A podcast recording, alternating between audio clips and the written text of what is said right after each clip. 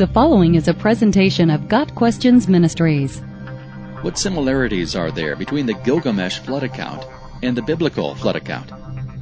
There are many similarities between the Gilgamesh flood account and the biblical flood account in Genesis chapters 6 through 8, beginning most importantly with God choosing a righteous man to build an ark because of an impending great flood. In both accounts, samples of all species of animals were to be on the ark, and birds were used after the rains to determine if floodwaters had subsided anywhere to reveal dry land. And there are other similarities between the Gilgamesh flood account and the biblical flood account. One major point of clear agreement is that a global flooding disaster occurred in ancient times. Portions of the Gilgamesh account, the Chaldean flood tablets, have been found dating back to 2000 BC or earlier.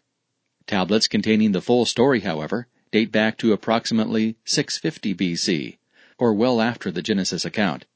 These Chaldean tablets, from the city of Ur in modern-day southern Iraq, describe how the Babylonian god Ea decided to end all life except for the ark dwellers with a great flood. Ea, believed by the Babylonians to be the god who created the earth, selected Utnapishtim to construct a six-story square ark. During the mid-19th century, this complete Epic of Gilgamesh from 650 BC was unearthed in some ruins at Nineveh's Great Library, and the depth and breadth of similarities and differences became evident.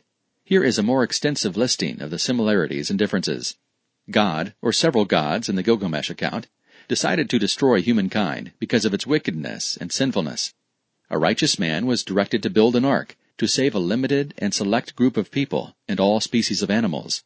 Noah received his orders directly from Jehovah God, Utnapishtim, from a dream. Both arks were huge, although their shapes differed. Noah's was rectangular, Utnapishtim's was square. Both arks had a single door and at least one window. A great rain covered the land and mountains with water, although some water emerged from beneath the earth in the biblical account. The biblical flooding was for forty days and nights, while the Gilgamesh flood was much shorter, six days and nights. Birds were released to find land, a raven and three doves in the biblical account, a dove, swallow, and raven in the other.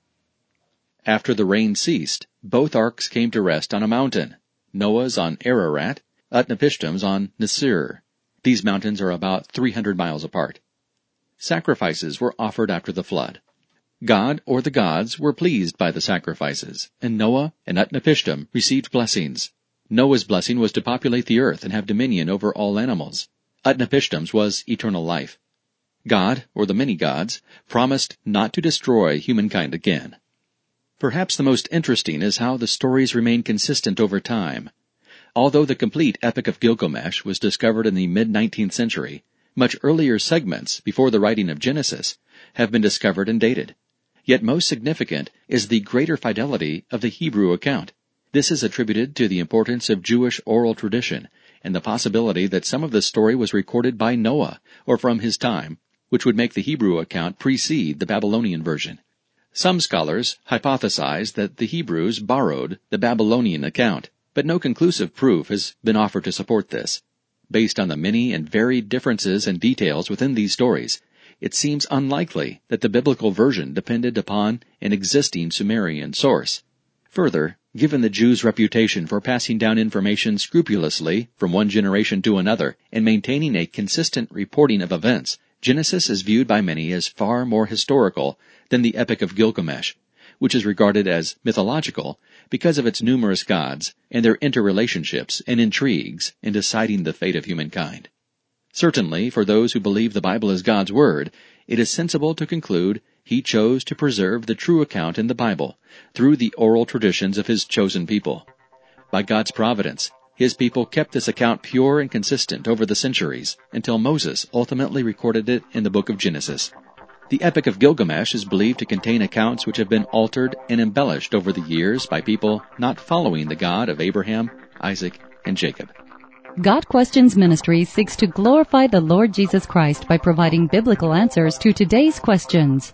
Online at GotQuestions.org.